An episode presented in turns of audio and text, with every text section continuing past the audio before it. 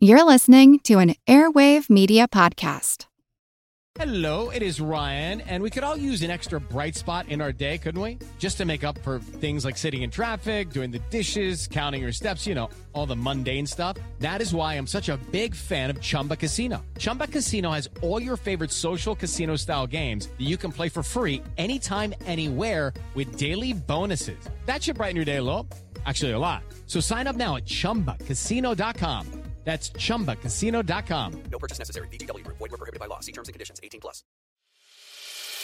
As a longtime foreign correspondent, I've worked in lots of places, but nowhere as important to the world as China. I'm Jane Perlez, former Beijing bureau chief for the New York Times. Join me on my new podcast, Face Off US versus China, where I'll take you behind the scenes in the tumultuous US China relationship. Find Face Off wherever you get your podcasts.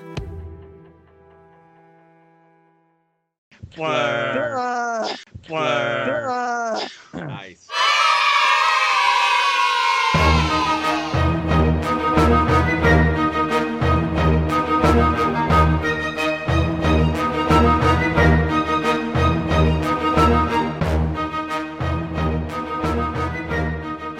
Good evening and welcome to a very special episode of Tetrapodcats.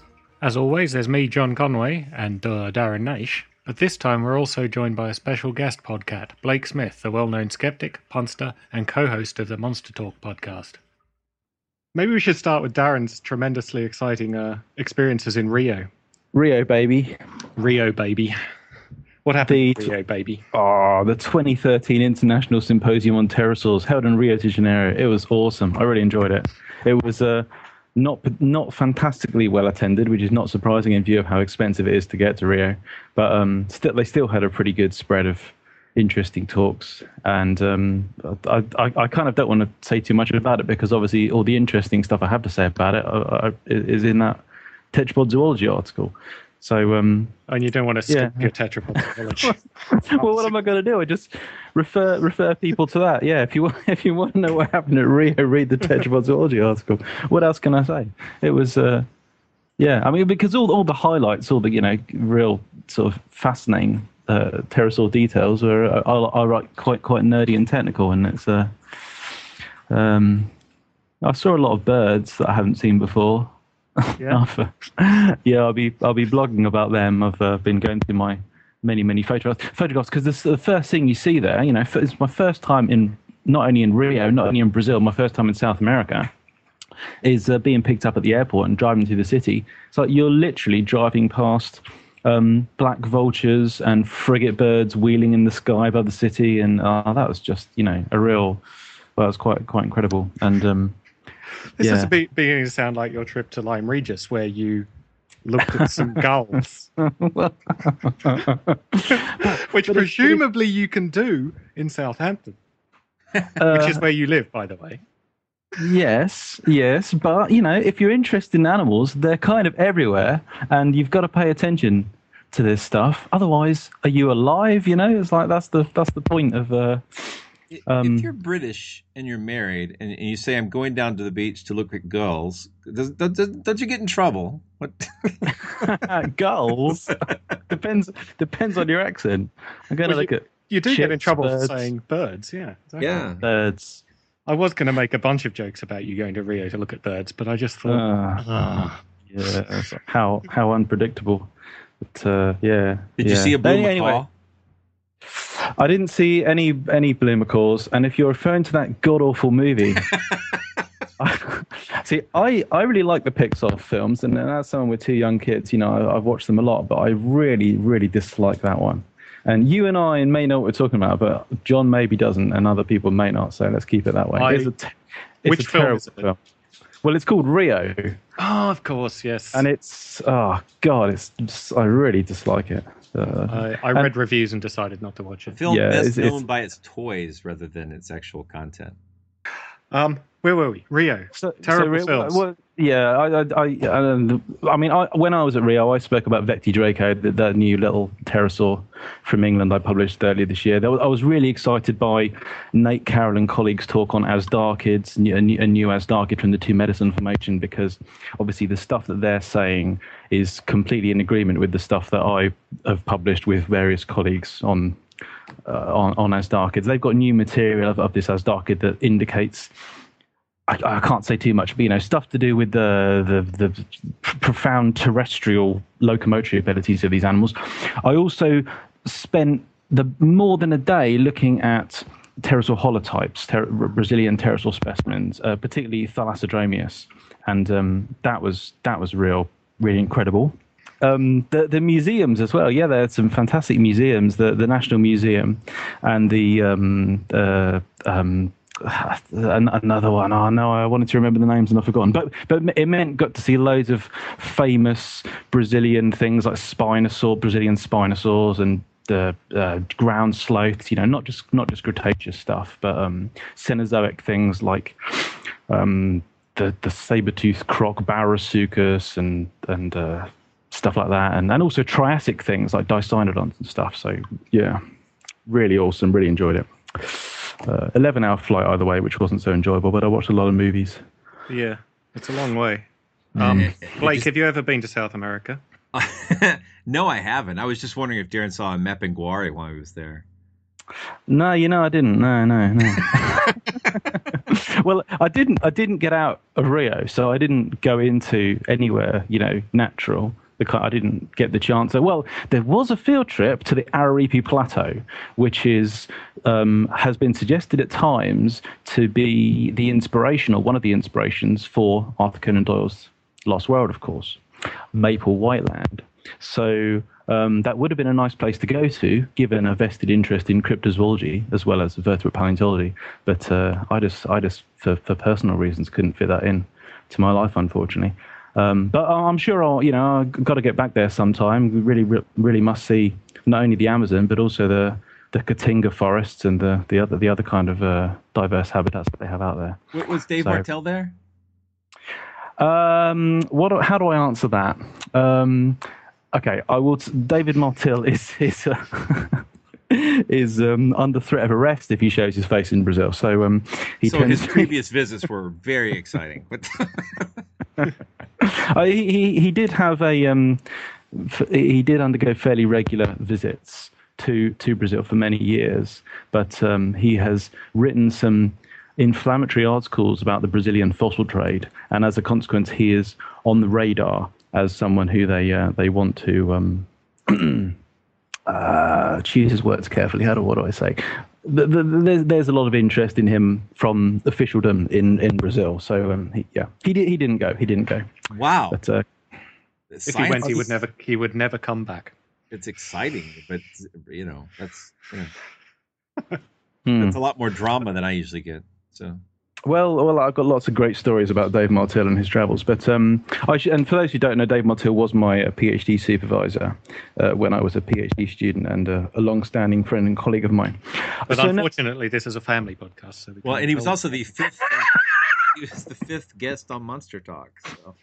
You're kidding? Yeah. Um, I didn't know that. Was that in connection with his travels in New Guinea? Uh, it was, in fact. Yeah, we were talking about uh, pterosaurs and the. Um, what is the rope called? The uh, uh, yeah, the ropen. The ropen. Thank you. Yeah. Yeah. Brain fail there. Yeah. Have you seen the documentary that he features in? of course. Yes.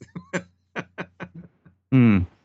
Uh, yeah, uh, that, that's really interesting because it features. Um, now I've forgotten the name of the the the primary champion of the Ropen.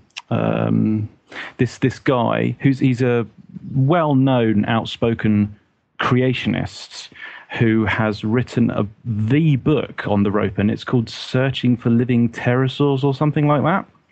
And uh, and he features on this documentary, and um, um, has various um, discussions with Dave Martill, who's obviously brought in as the pterosaur expert, and also with some guy who's a um, uh, um, okay, the guy's name is da- J- uh, Jonathan David Whitcomb. That's right. He has a yeah. He, he he's talking with Dave Martill and also with this mammalogist who works on fruit bats because obviously one of the explanations for the uh, ropen or the duah, another name, whichever name you want to use for it.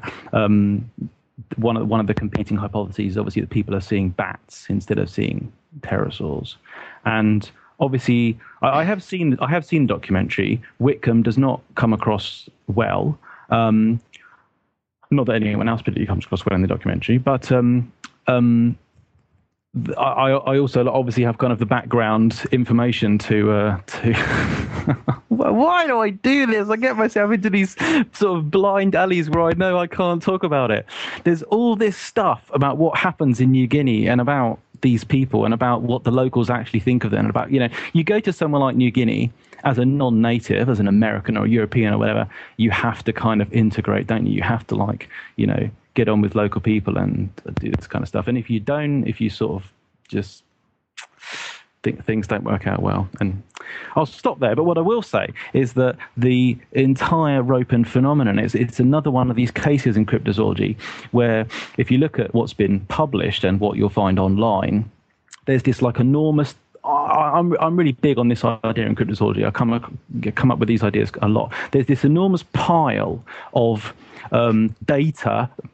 Careful. There's there's no pile of data. All these ideas about first of all what what the animal is, okay, the, what the cryptid is, and then how it behaves, and then a bit about its kind of its history, its evolutionary history, its history of interactions with people, what it, you know, what how it might live, what it eats, all this kind of stuff. There's this huge, like, giant pile, giant pile, because I'm thinking of it. Basically, I'm I'm heading for pile of cards here, house of cards, and you look at what it's based on. It's all based on this small body of observa- of um, primary eyewitness data, and everything that has been constructed all rests on that little pile of that, that initial eyewitness accounts. And you have to go back to those. You know, everybody, particularly the, everybody is interested in this, particularly those of us who have a skeptical approach. You go back to this like original small pool of eyewitness accounts.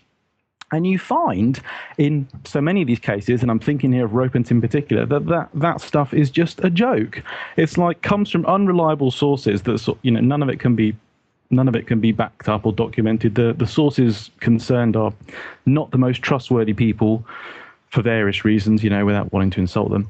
And the um, there's always uh, pretty satisfactory, compelling alternative explanations. So the ropen is meant to be this creature that's like a pointy-winged, large, dark, flying creature seen at night. Well, you know, there are frigate bats and frigate birds and fruit bats that are seen all around the coast of New Guinea. And it's also meant to be bioluminescent, to glow at night, and to be seen flying in a certain direction over the mountains.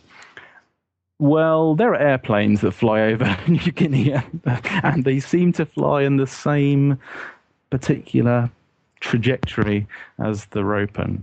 So, yeah, your comments are quite consistent with what Dr. Martill said, and uh, and that you know that's the the the whole thing with Monster Talk has been uh, collecting and kind of digging in deeper than you would get on a documentary. I, we we always sort of position ourselves as being uh, instead of being five minutes of uh, of skepticism out of a 60 minute show. We're, we're the inverse, right? so, it's, it's, it's, it's great stuff though. I mean, and you're right. And of course it also, the Ropen's another great example of one of those cryptids where, um, people who want it to be a pterosaur tend to dismiss the features reported which don't match with pterosaurs. and uh, people who want it to be some sort of uh, new supernatural sort of creature uh, embrace different aspects of the evidence. It's it's that seems to be you know the same thing with the uh, southern Bigfoot where you have three toed, four toed, five toed.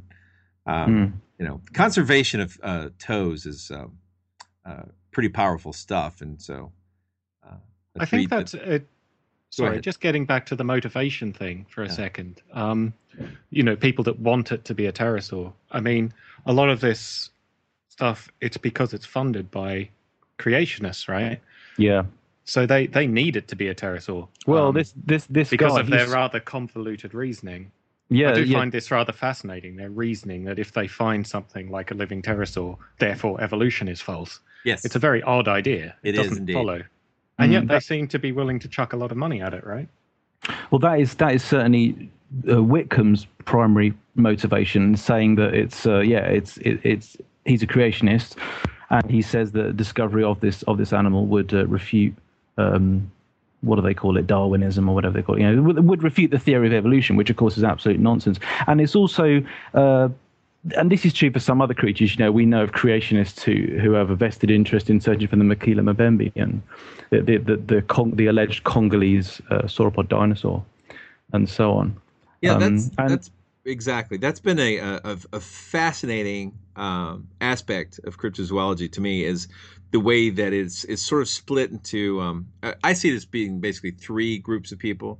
Um, the I, I guess the res, I'm going to say respectable cryptozoologists who really are looking for a biological basis for these strange claims in a natural world. And then there's Hmm. the uh, evolutionists or anti-evolutionists, rather creationists, who are looking for ways to disprove uh, evolution or prove that the Earth's not really as old as people say. And then the Yeah. third group is the paranormalists, who are looking for uh, these cryptids as proof that the supernatural or the paranormal is taking place. So, um, and they all get together and break up into groups when they go to conferences. I guess Hmm. it's an interesting Yeah, it's- split. Yeah, it is one of those Yeah. interesting subjects that draws in very different sorts of people, right? Um, very scientifically minded people as well as uh, less Well, I- scientifically yeah. minded people. I mean, in in the UK, I go fairly regularly to to meetings that I I refer to as cryptozoology meetings because they do they are pretty much the only places where people gather to talk about mystery animal research. But they're not just cryptozoology meetings; they're also they're they're, they're general um, Fortean phenomena, you know, weird phenomena meetings. The, the the Fortean Times magazine has an annual, uh, uh, sometimes biannual, and sometimes they don't have one in a year. But a, a regular meeting called Unconvention. There's also another meeting called Weird Weekend that happens every year down in Devon in, in southwest of England, and uh, you will get to hear talks that you you would regard as reasonably skeptical and people talking about you know ev- evidence for say british big cats or they went looking for the yeti and they were actually looking for nests and scat and this kind of stuff. And they were clearly thinking of these of these things as as, as animals physical animals not different from other animals that we know of. But on the other hand you have at the same meetings you know the next talk is someone talking about phantom uh, toys or shape shifting wasp people or the magic power of triangles. Um, I'm, I'm not joking. These are all genuine talks I've actually been to. Um, and, and it's, yeah, it's, it's, it's interesting. I mean, I really enjoy a lot of the, some, some of the most amazing talks I've ever heard in my entire life have, have been given at those meetings. I, I um, remember on Facebook a couple of years ago, I was I, I just just for a laugh, I said, I bet I've been to more interesting talks than you. Just sit, saying to all my friends, and I just listed these hilarious talks I've been to. Like, wow, that's, that's some crazy stuff there. But uh, and it's great fun. But as a you know as a scientist and as, as someone who approaches things from the skeptical side, it's like, oh my god, are you seriously saying that? It's like there was there was a, the, the last weird weekend I went to. The most memorable talk was one on the Hexham heads, and I'm sure Blake is. f- You familiar with the Hexham heads? I don't think so. It's oh, not, okay. It's not ringing a bell. They're these they're these um, fist-sized, rounded. Um, um, stone heads that were found in someone's back garden, and they were supposed to be of ancient Celtic origin, and they were kept by um, an archaeologist in her house. And uh, I, I, I haven't followed this story in detail, but so far as I remember, that curiously enough, her house was in Southampton, the same city where I am right now. And wherever these things went, people saw a giant hairy wolfman of the classic, you know, B movies werewolf type thing. And several people that kept these these heads supposedly saw this this wolfman type creature. But in the talk, the guy who who deliberately got drunk before giving the talk, which which it really was just a great, great move. I'm not joking. Deliberately got drunk. Um, he said how in his investigation he discovered that one of the children who had lived in the house adjacent to the garden where the Hexham heads were discovered, this child had made some Hexham heads at school out of plaster and had made them look like rock. And these had been discovered. It was discovered that this had happened after the original Hexham heads had been found.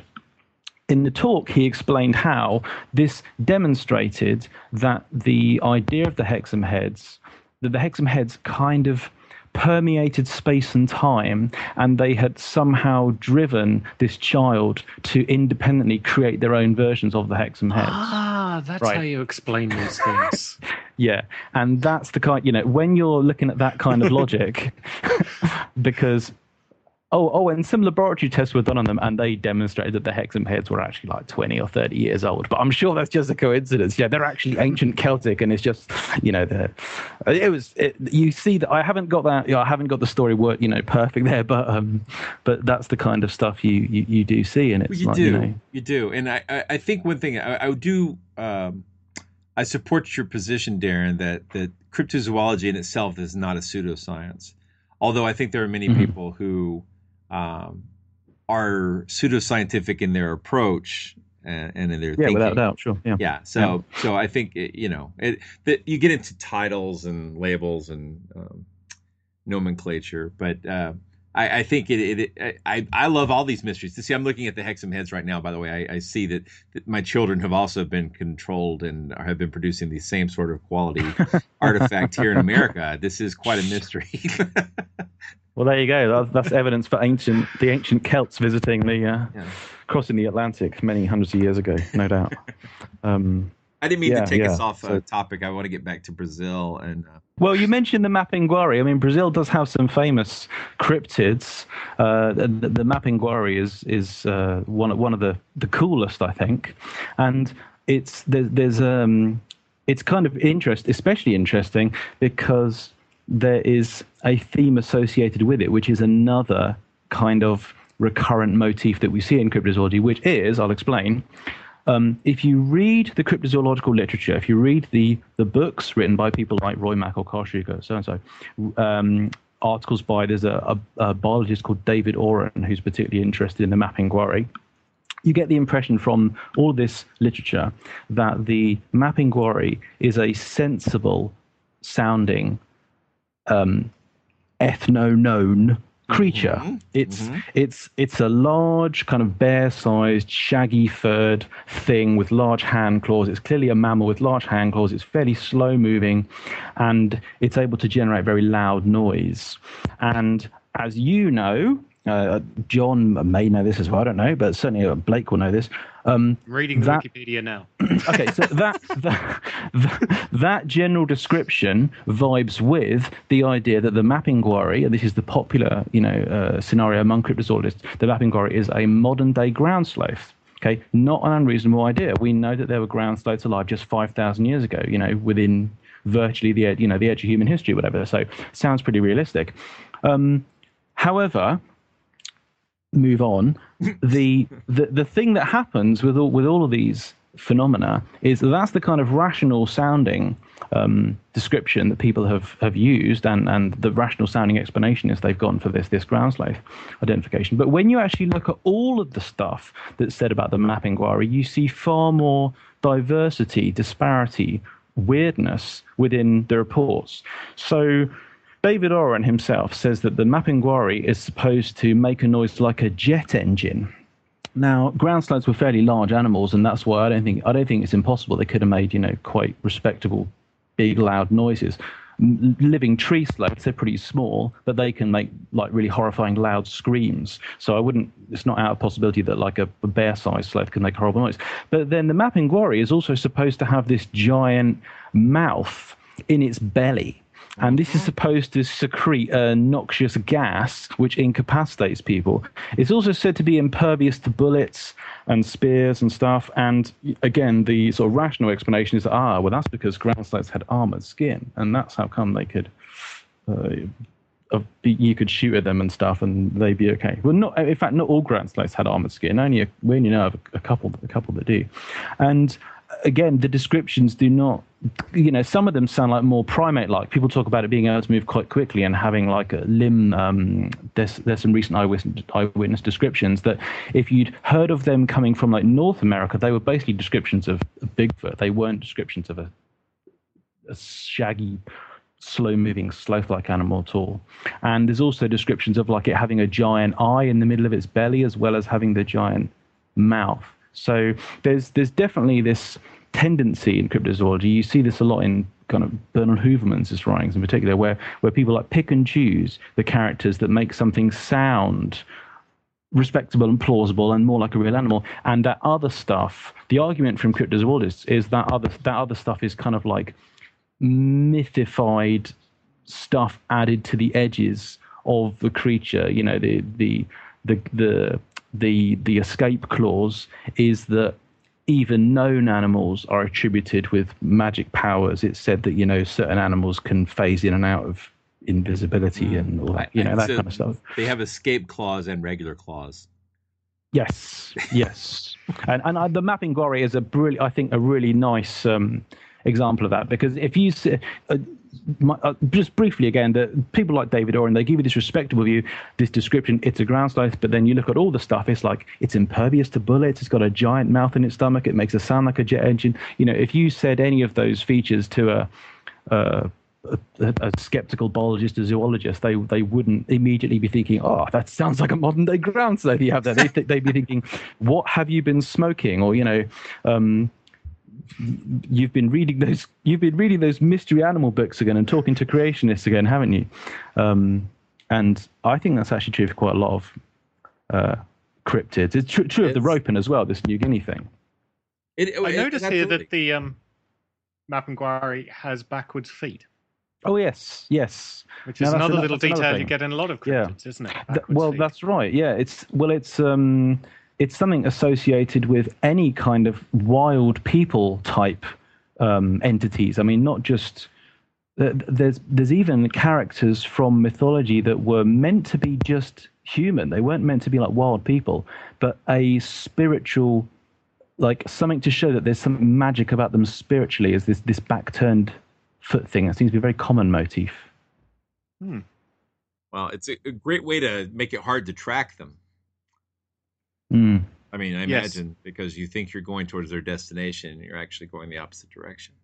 Well, again, it's something that people have tried to rationalize. So, so Heuvelmans in, on the track of unknown animals. For those who don't know, it's the like the classic book on mystery animals, um, originally published in French, 1955.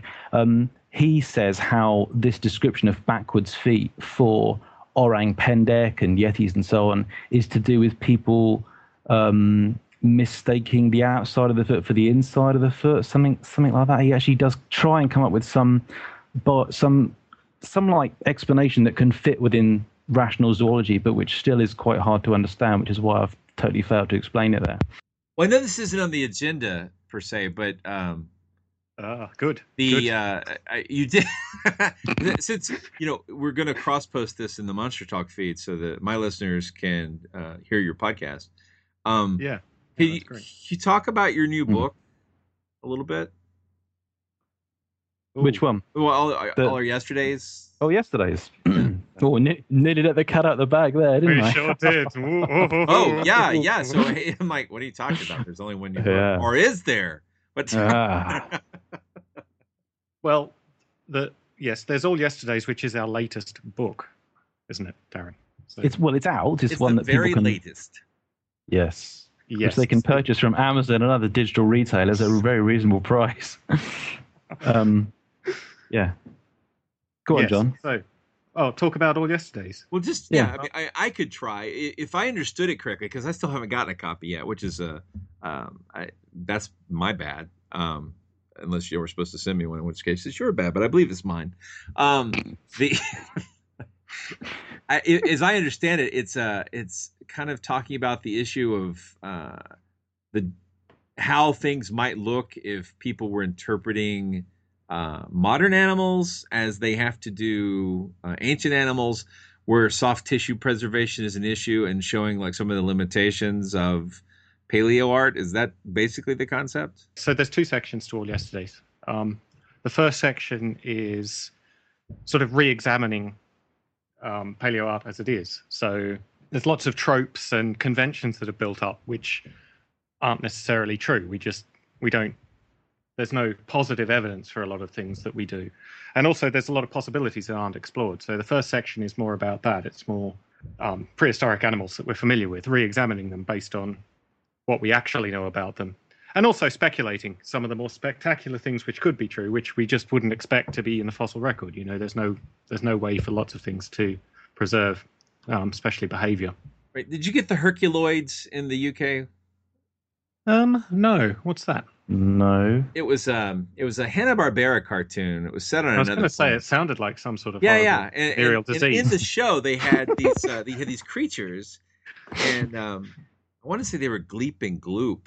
Uh, they were sort of uh, uh, like giant amoeba creatures that could change their shape. And even as a child, it occurred to me, well, if that was real, there'd be no fossil records of it.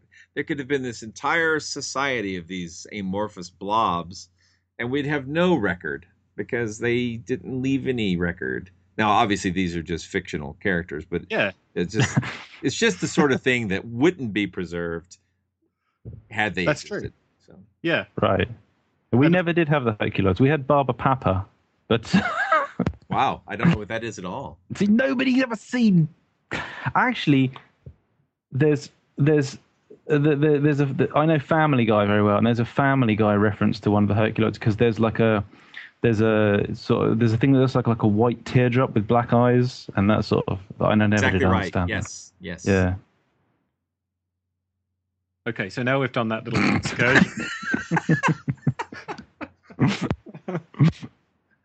um, yeah, but the second point, uh, second part of all yesterday's um, is reconstructing modern animals as if we had little to no access to their soft tissue, and you end up with quite crazy things. There's a there's a phenomenon known as we sort of dubbed as um, shrink wrapping, which is um, prehistoric animals tend to be shown with the bare minimum of well these days it's become it's sort of the modern way of reconstructing prehistoric animals is with the bare minimum of soft tissue. So you know you reconstruct the mus- muscles quite carefully and then shrink wrap the skin on and then you're done.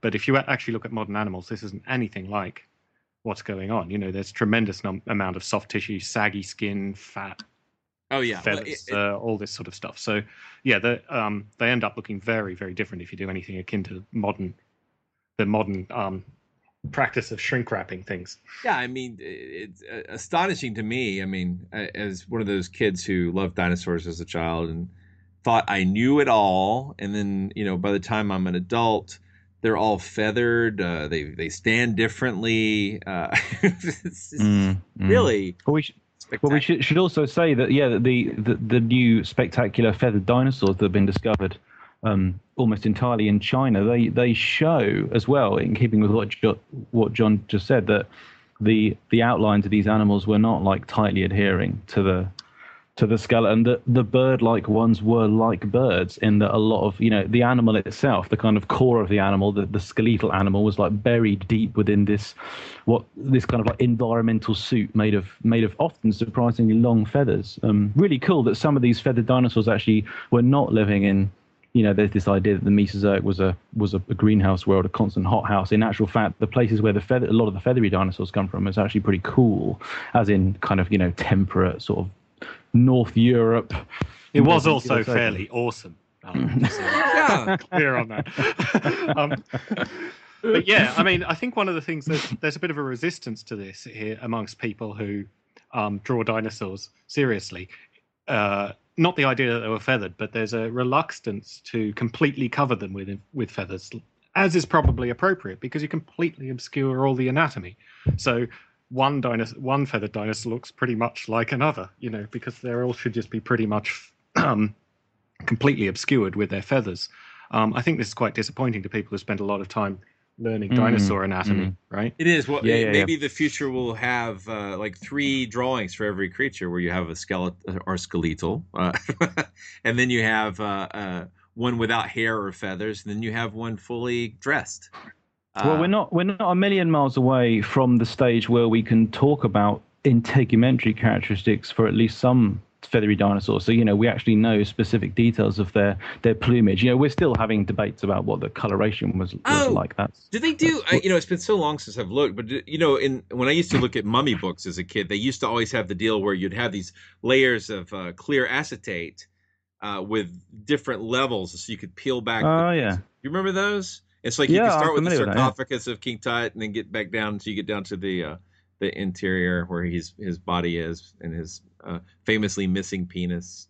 Yeah, Uh, yes. So can I say penis? Mm, well, you can say penis as much as you like, more or less. Uh, John actually did that with you did that with the. I mean, that's that's the case for your your pterosaur, your Anhanguera, right? Yeah, I said penis a lot then.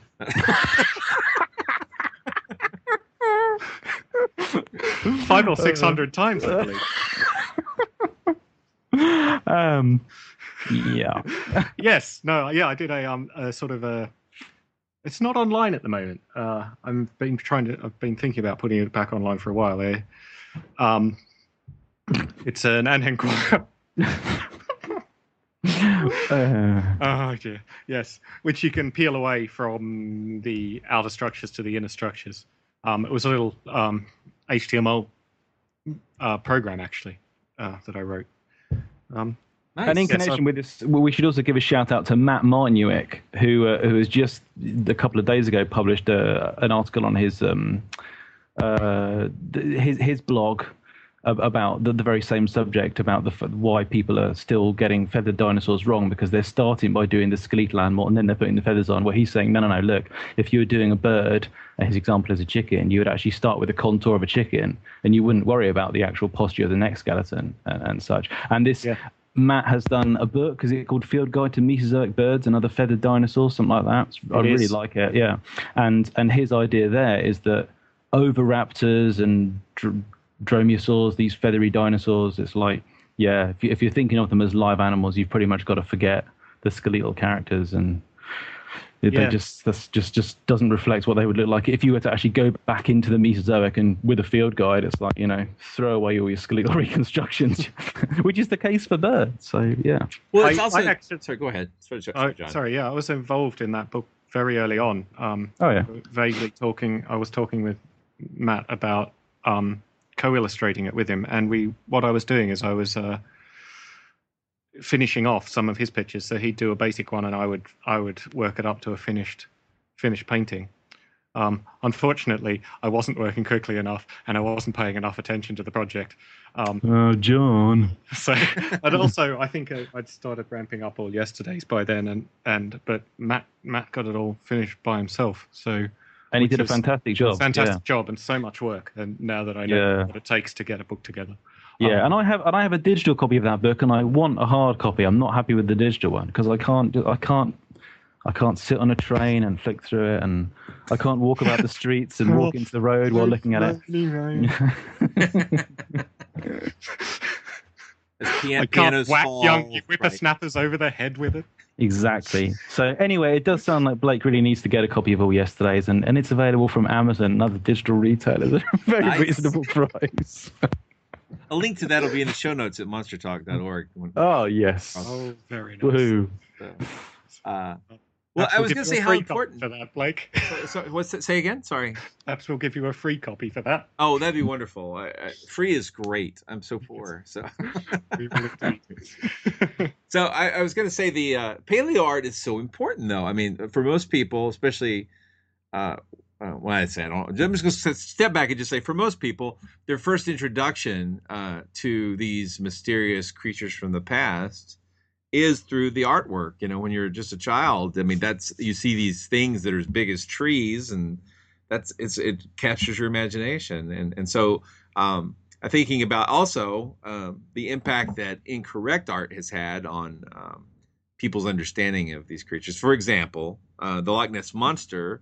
Uh, you know, one of our very early episodes of Monster Talk was about um, we called it the plesiosaur hypothesis. Was Nessie a plesiosaur? And of course, there's no evidence for that. But m- even more interesting to me is all the hard science about plesiosaurs that has come out since the 1930s has changed completely what we would expect these creatures to look like, how they behave. We know a lot more about their biology now than we did at that time, and so the the surgeon's photo uh, doesn't make any anatomical sense, as I understand it, because uh, a plesiosaur's uh, neck it doesn't look like a swan at all. yeah, I think this is kind of interesting. A lot of the um, cryptids that are meant to be, you know, identifiable things like plesiosaurs or dinosaurs, um, they're based on 1930s conceptions of these things, um, which I think I think fairly clearly indicates they're cultural things rather than based Yeah. on real animals.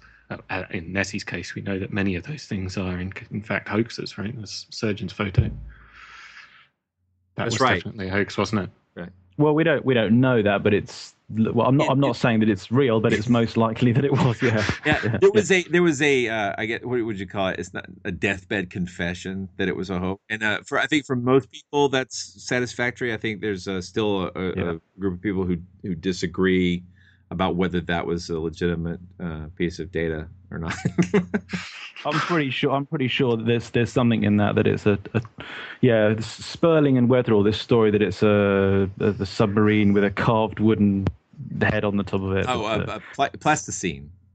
plasticine or Yeah. they, they've said plastic wood as well but Yeah. uh, yeah there's no way there's no way it's a it's an animal that's the thing that annoys me there's this people saying that it could be a water bird or an otter it's like an otter's tail really you think that looks at all like an otter it's like uh but um A log would be the most likely thing if it was something natural, A- right? A lot, a lot of lake monsters have uh, pretty clearly Uh, been demonstrated to be logs. So. yeah a logginess about them yes I yeah, I've had experience of this going out on uh, looking out over water and seeing something and thinking that's very odd, and looking at it for a while and then realizing that it's a log. so i think If they're everybody has. Rolling or something, but- they can look very. Yeah, the Very amount of times I've I've seen lake and sea monsters on numerous occasions. You know, looked at them for a few seconds, and it's well, that clearly is a tire, a log, or you know, a sub- the edge of a submerged rock or something.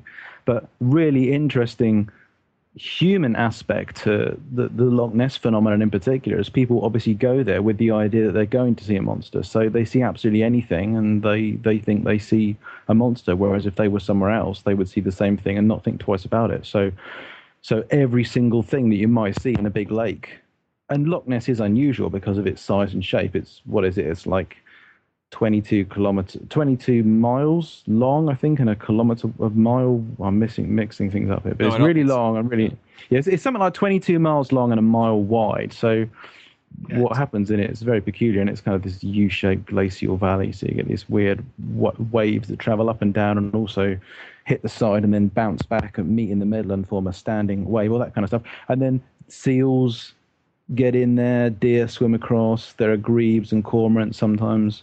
Oh, there's, Um, there's Scots and Swimming elephants, camels, um, enormous snails. Um, Tullimonstrum, giant newts, carboniferous amphibians, long necked seals. you know, pe- people will think you're joking. You know that, right? And, you, and and and that's not really what you're doing. You know what I'm doing, and I think that's good enough. It's- You're like in-jokes. enumerating is what you're doing. I'm enumerating. So yeah, so I, I will explain for the benefit of our erudite or non-erudite. li- Yeah, but, but um, basic. Yeah, you yeah, mean this- the ignorant suckers that listen to you sprout off with this nonsense? I didn't say that. I didn't say that. We have a highly august listenership. Um, are we gonna? about are you, you gonna call this them. the Tetra Podcast? Because that, you know. Well, Do if we called it anything, would be if we ever changed its name, I think it would be Tetrapod Cat. Tetrapod. Oh, that's funny. that's gonna get Well, that's your your Google ranks right up there, right? that's what we actually. That's that's what we actually do call it on on tweet tweets and such. But uh, Yes. Yeah. No, there's about th- there's going on for like 40 different uh hy- what do you call them hypotheses or suggested identifications about 40 different ideas as to what Loch Ness animals could be. And and the, the the list I just gave was some of them and there are there are many more. So yeah that's what we were referring to there. Yeah. yeah. Someone uh, I was at a conference where uh, a guy uh, on a panel with Ben Radford uh, suggested that the uh, that that possibly what was being shown in the surgeon's photo was a tongue. And, uh okay. and Ben said, "How do you know it wasn't a penis?" a, a, a, tongue of a penis I can understand but a tongue of what right, right. I don't know. It was a little unclear. So.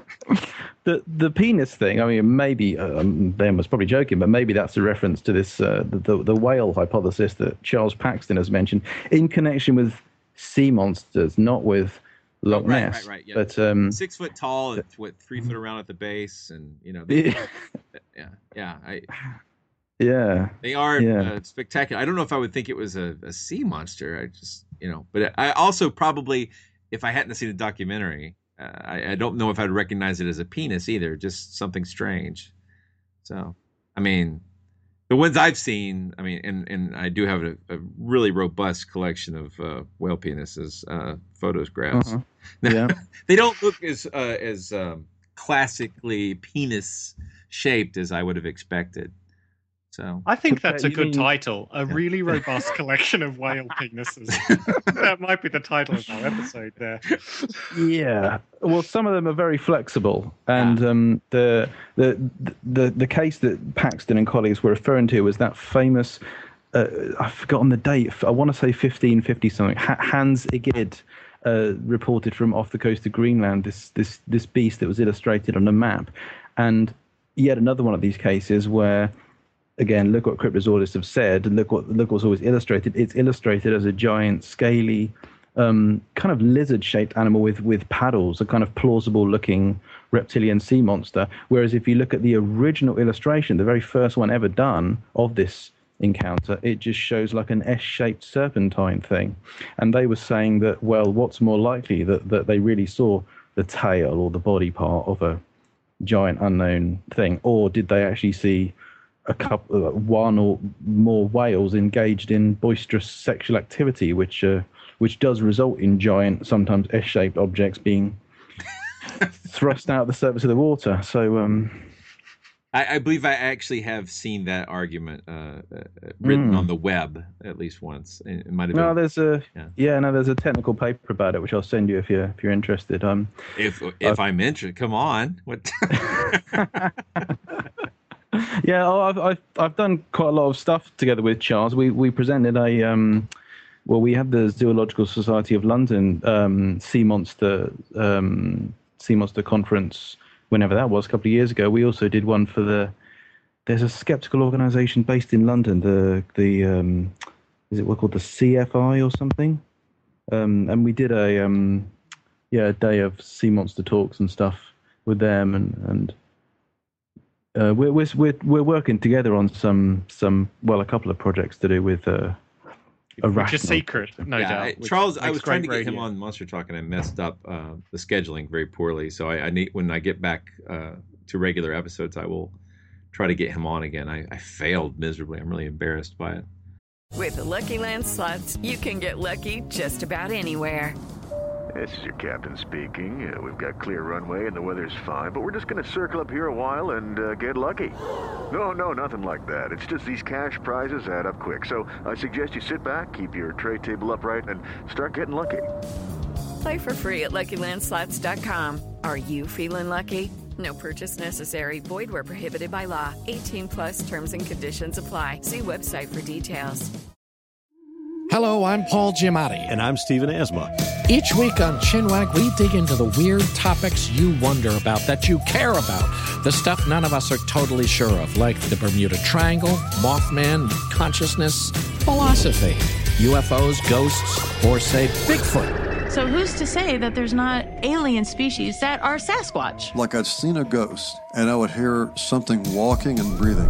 Maybe every path is right. I will accept as a premise that every path is right. That is a face on Mars, eyes, nose. It kind of looked like Wilson the volleyball. Some people enjoy the waves or whatever uh, crashing, and I enjoy listening to a quantum physics audiobook. I do think there are many things in the world that we just don't understand and probably won't understand. That's our whole show. so join us every Wednesday on all major podcast platforms and find us on Instagram, TikTok, and Twitter at ChinwagPod and Wagon. So, well, he might just not like you. No, that's a possibility. We're getting in some tweets. Um, have, you- have you? Are you getting these, John? I did get one. There's one from Tyrannotitan. Yeah. That's at Hulitherium about Baurusuchids. I should, uh, before we go any further, I should say that I've actually received over the last two or three podcasts that we've done. I, I have received quite a few uh, questions, but people send them to me over Facebook, over email, and over Twitter. And when, so my apologies to um, people who we haven't gotten back to Some of them were really good, and, and I'll write them down and we'll come back to them in time. There was a really good one about the movie Tremors. There was another one about um, pterosaur egg laying strategies. There was another one about sexual dimorphism and Tyrannosaurus. And uh, Yeah, it'd be good if I mean if for people that do have Twitter accounts, I think that's the best thing to put them on, isn't it? Is to live tweet us. yeah, yeah. Well, not necessarily live, but uh, give it the hashtag Tetrapodcats. Yeah. So this is kind of sh- mm, um. Do, do do we do we want to deal with this now? What do you think about the Baurusuchus dominant predators hypothesis? Because I can explain, I can answer that right now. Um, what do I think about it? I think it's good. John, You know what? I don't really even know what they are. What are they? Bar- Baurusuchids. They're um. Oh, they're- Mesa, Mesa, Mesa, you crocodilians. Okay. Wow, well done. Yeah, yeah. I'm sure you knew that just off the top of your head. Yeah, Yep. they're, they're, they're they're like pro- predominantly terrestrial, um, quite quite good size, as in three to five meters long, and maybe even more. Um, robust skulled, pseudo saber toothed crocodiliforms. That's the Cretaceous.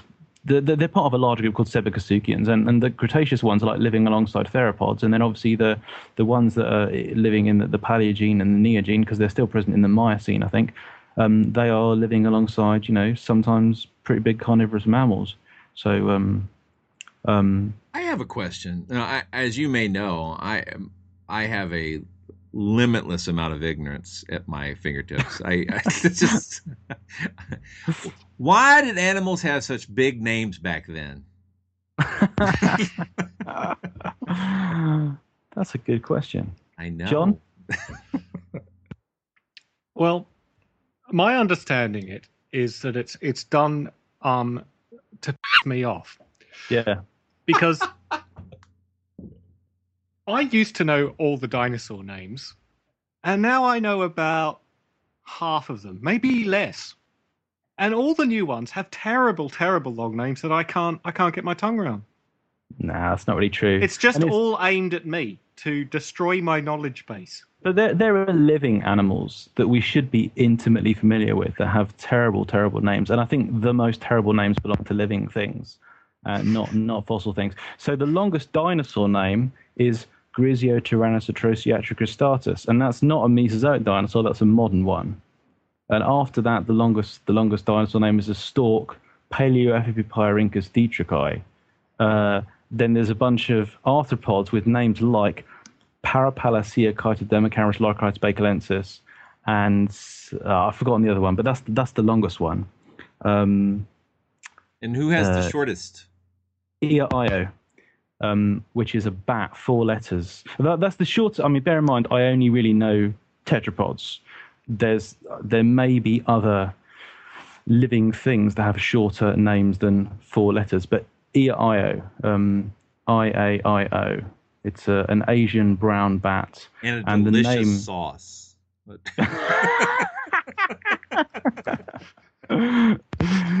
Uh, what does Google say to shortest name for an orga, uh, organism? Um, um, delicious sauce. Still kind of trying to work that one out. But um, yeah, the name was deliber- deliberately invented in order to be the shortest, the shortest name, the shortest name for a mammal. But whether it's the shortest name for anything, but um, yeah, people have people have fun with names, and also people not only have fun with fun with names, but people are also incredibly stupid about names. So there are some people who think that it's okay to call something. There's a an animal that was given a different name, and its manuscript name for a long time was uh, I can't say it, but it was. It was ten syllables, and I said to the people describing this name, describing this animal, it's like, are, are you stupid? You want to give this this this this animal, which is famous, it's like a really famous um, flying thing from the Mesozoic. It's like it's referred to whenever you talk about these animals. It's like a key thing you always refer to. And their original name for this thing, ten syllables, and I was like, people people are not gonna work with that. You need something that's like short and punchy, and they'll remember it. And they turned around and they came up with you know uh, a really a sensible user friendly name. But um, but yeah, some people just don't don't get don't get it. There's a group of. There's a glyptodon, this armored kind of giant armadillo type thing called um, Hoplophorus, which means armor bearer. And then a scientist found one that he thought was ancestral to Hoplophorus, so he called it um, Palaehoplophorus. And then he then found, which he's, uh, this is a, an Argentinian guy called Florentino Ameghino. He then found like an ancestor to that one, so he called it Pro Paleohaplophorus. And then it was decided that Propalaehoplophorus was different enough to get its own like group of um, these animals, group, group of glyptodons. So the, the group name is Propalaehoplophorinae. Pro Paleohaplophorinae. That that's ten syllables again, and it's like what what's that, like haplophorus haplophorus that's not too bad but like keep on you're gonna keep on sticking on like you know pr- prefixes and whatever like you know when are you when are you gonna stop why can't you realize that that's just that's not that's not i know back then when mean- he was naming Should we give the like the vaguely sensible answer here? Is that all these things have to have unique names, so you're just safer giving something a long name, right? If you go for a short yeah, name, yeah, there's a but- very good chance it'll be taken already. True, but it, Yeah. I think astronomy's handled that with numerics. I, so, Oh, don't get me started on the whole formal naming. Yeah. uh, So, body so and I. I was very- slightly joking, but I, I will say that science is uh, it's wonderful in that it's self-correcting, but it is in no way self-simplifying, and I think that's uh, uh, Mm. impeded Well, we its also- we're- popularity. and there is there is an issue attached to, to names of, of organisms specifically, which is that we have this code which forbids us from changing them as well. So we're kind of stuck with names that are often widely hated and are often Oh, completely yeah, erroneous. Brontosaurus, right? I mean, Brontosaurus doesn't exist, but it could. I mean, if it was allowed to be corrected, or if you could just well, that's that's a tricky one. That's the yeah. Let's let's let's steer clear of that one because that's Oh, uh, that's fine. that's because Bron- Brontosaurus does exist. It's never stopped existing. right, but it's, a just, uh, Patasaurus, right? Well, well, the species, there's one species that the name Brontosaurus goes to, and current thinking, you know, pretty much universal thinking at the moment is that that one species belongs within this larger group called Apatosaurus.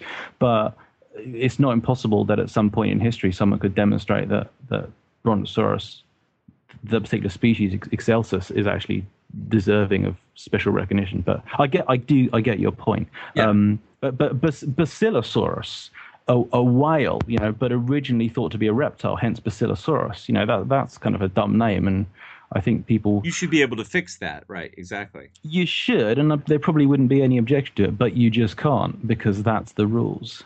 Um, yeah. So we just but I mean, another. Can you imagine if Fred went to order the Brontosaurus ribs and they said there's no such thing?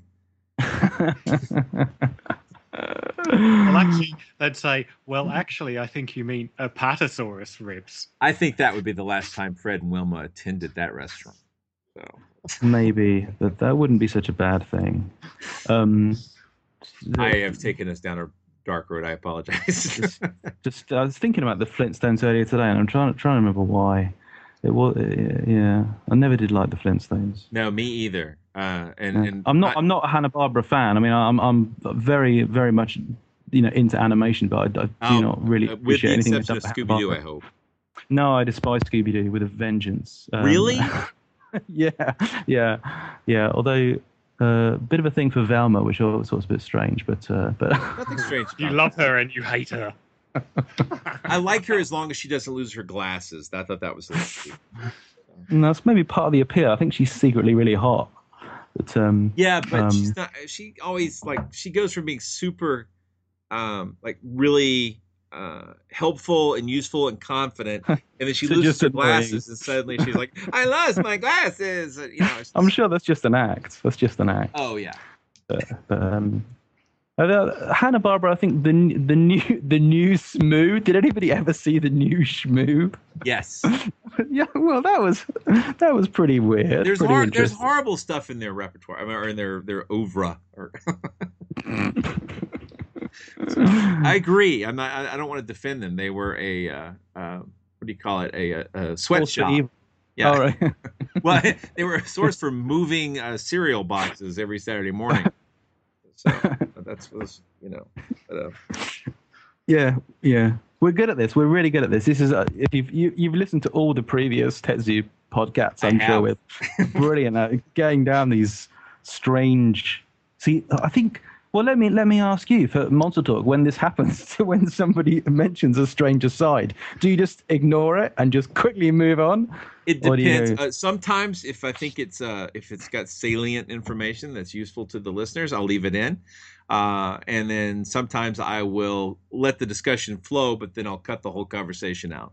The best episode of The Simpsons is the one where they meet that guy who claims he invented Itchy and Scratchy, and it's and it's got it's got like a hundred different homages and references to animation history. It's tons and tons of stuff in it that's deliberate references to like you know the early Mickey Mouse cartoons and uh, well, not just that's the only bit I remember right now, but loads of other stuff. And if you're into animation history, you know, you get a big kick out of uh, cool story, bro. oh, there's the the the, uh, the, the the the song about the the uh the, the I'll stop. I'll stop. I'll stop. Okay, carry on. Maybe I should make a different podcast, which is Darren reminisces about cartoons. Darren tries to remember vague some and stuff. unhelpful and he and he, he doesn't like computers, so there's no Google to just get the answer. Right? what was that thing called again? I'll never remember it.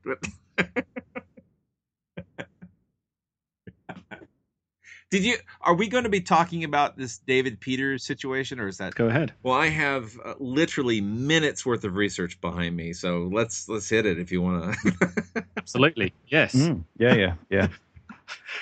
And and and the results of your minutes of research. Well, are? so, so let me so let me see if I can set the stage because I am a, a definitely a layperson when it comes to this matter. Um, Well, but there's this guy. You tell me if I'm wrong. There's a guy named David Peters. Um, who is a uh, Correct. an illustrator, uh, and a lot of what he draws uh, or is uh, is uh, how do you, you're going to say skeletal, and I would say skeletal, but it's it's uh, reconstructions of fossils, and his methodology is to use Photoshop uh, and use some filters and contrast adjustments in order to try to find details in the fossil um, that he thinks other people may have missed. And so, in doing so, he's come up with these. Um, I'm going to be polite and say novel interpretations Mm. of uh, of what these fossils mean, and that's a problem or a challenge, I think, for him in that he's positing uh, a, a sort of drawings that don't really match up with what the general accepted uh, uh, structures are. And the second thing is that when he's confronted about uh, how he may be wrong and uh, that he has been recalcitrant and uh, responded by sort of trolling the discussion boards uh, and um, yeah, is that is that roughly accurate? That's a yes. That's a very accurate interpretation of what's Yeah. going on. so the, Um, he's go ahead. Sorry. he's- he's a very interesting character. I mean, I Darren and I have both met him, and he's quite. I I, I get along with him personally. He's a he's a. nice I do too, in real yeah. life. I, t- I tend to get along with uh, all kinds of people, and and and, and I think that is frustrating for people. Uh, it's it's fun, I think, or, or, or is it, maybe it's a default position to pop yourself into a tribe and just be against other people. But I mean, the guy is a great artist from what I can see. But um, Mm. that what you run into, I think this happens a lot in uh, in cryptozoology as well, is when looking at a photograph and using Photoshop to make adjustments, um, one cannot be as confident of what you find through adjusting contrast and filters because there's all kinds of artifacts that could come out um, that might not be literally physical structures as much as um, something that came out from the way the camera interpreted the light or the digital processing took place. Um, so I think that's all. Uh, yeah, that's. I think you're absolutely on the ball there. There's one other thing though, which is that not only does he report an awful lot of what he thinks is anatomical information that literally is not present on the fossils, he also uses this extra in quotes extra information that he discovers to inform his hypotheses about uh, you know evolutionary patterns and paleobiology. So he has generated an incredible quantity. The, the amount of stuff he can do is just. I, uh, he, he's publishing like an article a day on his blog, you know, with novel observations and new reconstructions. The amount of information that he has put online about, um, you know, new evolutionary scenarios, phylogenies for, for, for fossil reptiles in, in particular, um, many of which are, in, well, virtually all of which are informed by by this stuff that he sees and nobody else can. Is, but there's a really important, a really interesting parallel between you, you, what you've just brought up. Reminds me a really interesting parallel between his stuff and cryptozoology, which I've mentioned a few times, but of course most people don't won't get the link. Are you familiar with um, Eric Beckjord, the late Eric Beckjord? John Eric Beckjord, I certainly Eric am. Beckjord. Yeah. Right. Well, you know, so, so for the benefit of others, Beckjord um, would take uh, photographs, uh, would have photographs of scenes of North American woodlands, including the background scene to the famous uh, Patterson Gimlin footage. And he would he claimed that he could see numerous Sasquatches of different sizes and shapes, you know, baby ones and adults, males and females, hiding in the background footage. And he could, and he said that in these um, background Sasquatches that you could see, um, and I, I almost quote this. He said that you could see pimples and hair follicles and an eye color. He said you could see like the blue eyes of apparently Sasquatch has blue eyes according to him. Um, yeah, and and anyone you know anyone else that would look at these photographs would say, well, there's some trees there, and I can see there's a bit of shadow and there's like a bit of light there, but you know there is seriously what the hell are you on? There is no way you can say there's a a hominid there. There's there's there may be a vaguely human shape, which is clearly an artifact, but then to say that you can see pimples and eye color is, you know, a a total joke. And so far as I know, that what I've just said is the universal opinion among people who looked at uh, photographs. Um, and it's the same with, with David Peters' stuff. He says that there's all these extra things. Originally, he for, for several years, he'd been saying that on uh, fossils of pterosaurs, he could see numerous soft tissue structures. Like he could see that they, they had elaborate soft tissue crests on their heads, which isn't totally outlandish because we know that some, you know, we know that many pterosaurs did have big soft tissue crests on heads. But he was saying that you could see they had giant plumes on their backs and elsewhere on their bodies, they had giant tessellated tails that no one else had ever seen. They had extra toes and extra teeth and extra fingers as well. Extra nostrils. He was saying they had like two nostrils was was a feature he was reporting. But then he started saying that you could see babies all over the place. He was saying that on many pterosaur fossils, you could see they had like soft tissue babies clinging to the bodies of the parents and preserved on the same slab around them. Now, he now says that all of that stuff was wrong and he was mistaken and that we need to forget all that. And when we criticize him nowadays, we need to just ignore the fact that he ever said all that stuff. But the argument I'm having with him at the moment, and a few other people are involved as well, is like, we can't forget that stuff because he was as confident about that stuff then as he is about the observations that he makes now. So right now, he isn't saying that there are babies all over pterosaurs, but he is saying that he can see like a hundred different skull bones other people can't see, and he can see extra fingers and blah blah blah, and you know various anatomical details, which when you look at the fossils are without doubt not there. He is seeing like scratches and and lumps and bumps on the substrate and preservatives even, you know, all kinds of artifacts. Um, I didn't really want to talk about Dave Peters because I can talk about it for, for hours. I think it's a big problem. I've written this very long article on Tetrapod Zoology about why I think David Peters is such a problem because of his productivity, the amount of Sure. data that he, he, he's put out there, and how visible it is online. Right. And I think what Yeah. I think one of the very interesting things about Dave Peters is just how much information.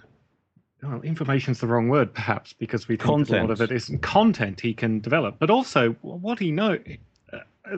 It's I don't want this to come out the wrong way, but he's he knows a lot about the specimens. He can rattle off specimen numbers and things, and if you get into a debate with him, you find that you're just doing this um, gallop through minutiae that he seems to be able to keep up with very, very well. Like, There was a creationist. What was he? Duane Gish? Is that? Yeah, is the that Gish? Gallop. That's Yeah. right. Yep. the Gish Gallop, and I think in some ways I think that um, Dave Peters has this sort of thing going on that he he has this almost encyclopedic uh, knowledge of this sort of of minutiae of specimen numbers, all sorts of stuff, and he'll just gallop through it, and it's very difficult to keep up with him and It try and pin him down on something. It's hard to write with that much speed if you're if you're bound by uh, accuracy.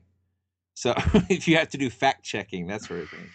Uh, well, the, the, the, the thing that came up over the last couple of days in the discussion myself and others are having with him is is is he said that, he said in response to criticism that I sent to him, he said you never respond to the specifics of my arguments. You're always just making general arguments about you know that stuff I've the kind of stuff I've just been saying that we should ignore him because it's untrustworthy. He said, why don't you address the specifics? So I did. I have today been seriously toying with the idea of start of getting into the habit of um, of of just bullet pointing things I object to in, in the articles. There was an article, there was a fairly new article where you know he comes up with some skull reconstruction of an animal. Um, a, a, South American pterosaur, and and I can see straight away, being familiar with this specimen, that it's like no, the things you're reporting are not accurate descriptions, not accurate observations of the actual specimen. But while I've been thinking about that specimen, he's published something else. That's an article every day which has got a substantial amount of of misinformation in it, and it's like my policy on my blog is to maybe if I had a lot of time, I would post something every day, but I post something every few days. And if you give something like two or three days, there's time for people for it to sink in and people to chat about it. Um, but you know, if you're putting tons of stuff out, like new things every day, it's like no wonder people aren't. I, I see people talking on Facebook and Twitter, you know, other, other working scientists saying he said this about you know my animal. That's completely wrong. We look, he's just again a very recent article. Or Aurornis, this this uh, recently described early bird from from China. Dave Peters starts his article by saying it's three times as big as Archaeopteryx and twice as heavy, and it's like no, it's not. That's not. Did you actually read the paper? It's like a, it's a tiny little thing. It's the, size, the size of like a, a small crow or something. Um, it's it's when yeah. In keeping with what you're just saying about the Gish Gallop, it's like this crazy amount of information just churning out, and that's it's kind of impressive, but it's kind of scary. And I I really if only we could harness these powers for good instead. that's a, yeah, I, but, but that's the problem. I mean, that's a, a, a global problem with the internet is that um, it's so easy to put out vast quantities of nonsense, uh, mm. and and it's unchecked. It's just unchecked, and um, and and so eh, you know, I sort of resigned myself to the idea that if you're looking for scientific consensus, you go to peer-reviewed journals, and you know to some extent you can trust uh, other sources, but that that um, you can't just go out and grab a blog entry or uh, you know mm. a Wikipedia mm. entry even to some extent without doing a little follow-up. Because if you happen to be an expert on a topic, uh, like a really deep expertise as part of what you have, uh, and you go to a Wikipedia article, usually you'll find that they have problems. Uh, yeah. but you know they'll suffice for for some things. But but I mean the internet's just full of nonsense, and and there's not. It, it'll probably emerge, but right now there's no really great way to find out whether something's factual or not. There is something called Web of Trust. Uh, Tim, Tim Farley uh, is a very active uh, skeptical IT guy uh, who has kind of pointed me to some things like that, where you can give pages a ranking um, and and help people figure out whether or not this is actually good information or bad information. It probably would be worthwhile um, to get more people uh, using that kind of a tool set. That's interesting. I noticed on um, uh, Wikipedia they've they've started. I don't know how recently, but there is now a rate this article thing where you can uh, give something a number of stars according to how trustworthy you regard it. That's so cool, but that's... of course, you know, you, you, facts aren't really determined by democracy. But mm. yeah, I mean, I can imagine a lot of um, creationists going to the evolution page and saying exactly. this is untrustworthy. Um, yeah, I think it's it's really interesting. Dave Peters is a very interesting phenomenon because I can't think of an equivalent person that works on dinosaurs, for example. You know, he's he's chosen such a specific little topic and generated so much content on it. Um, have, have you seen my I work just can't think pieces? of another Paro. the, the, the, what yeah, was the comment there? I, I, missed that. So I said, I said, have you seen my work on whale penises? So. oh, sorry. the closest thing I can think of in terms of the stuff I'm interested in is this is um, Raymond Hoser, this um, uh, amateur Australian herpetologist who has now he's he's far more damaging. He's in a different league from Dave Peters because he actually publishes. He has his own. Well, he, uh, over the years, he's published several of his own in-house journals, and um, has uh, named um, more new subspecies, species, families, groups of living reptiles, particularly snakes, than have all the great herpetologists of the like 19th and 20th centuries combined. And um, he, he is not a, um, a like sterling, you know, top class, extremely thorough brilliant researcher, he is. Oh, again, choose my words carefully. He is, you know, not a trustworthy source. He does things from other people's photographs. Uh, it's clear that some of his species are just based, uh, species in quotes, are just based on color variants and things preserved in bottles that have been discolored. Um, there's a there's a recently published paper which does really basically try and gather together as many working herpetologists and say what what can we do about this? We need to act on this this guy because this is such it's, it's called taxonomic vandalism. The Hoser is just you know publishing new names willy nilly that um according to the international Commission on Zoological Nomenclature, these names like have to stand. They they are valid, um, and we know of some cases where um, some groups of researchers were not aware of the problems associated with this guy's research, and they started using his names, thinking that you know taxonomic change had occurred, and these were like the new names that are now in force. Now, if you're dealing with venomous snakes that um, that uh, uh, potentially have a you know a significant um, we need basically people need to keep up with the labels on these snakes for reasons related to uh, the conservation of the snakes, but also for human uh, welfare and medicine. Then uh, for someone to just come along willy nilly and you know publish like hundred new names a year, which is you know Hoser published a revision of, of rattlesnakes a couple of years ago, which was adopted by by one body and, and caused some some some confusion. Um, this is this is a real problem. Yeah, yeah. Hoser is is a is a colourful character. Put it that way. He he has a lot of. Um, not only does he have this like extensive taxonomic vandalism thing going on, but he's also always involved in numerous hilarious japes and scrapes with the um, um, local law enforcement. And uh, I think he's been to prison for and he fabricated some document that got him into a lot of trouble to do with jumping a traffic light and and and yes, there is the as you say the the videos with the with the intent. Oh, because we should also say that he keeps venomous snakes himself, and he has this technique which he has published on where he chills them in a fridge and then ties them down to a board and cuts out their venom glands. Um, while they're fully conscious, he says they're chilled, so they're fine. They don't they don't feel the pain. And then he says that that makes the the most dangerous snakes in the world, makes them like completely harmless. And he's actually had his daughters be bitten by things like inland taipans, you know, the most dangerous terrestrial snakes in the world, and uh, as as proof that look, they're perfectly safe and their venom glands never grow back and all that kind of stuff. And um, I mean, when I hear stories like that, I'm always concerned about the welfare of the snakes. It's not okay for the snakes, but also there's there's a, there is a significant danger there to the humans that are holding them. So um, I still haven't written about that the most recent um, Raymond Hoser thing. I do I do mean to soon. Have you guys seen any good movies a few years ago?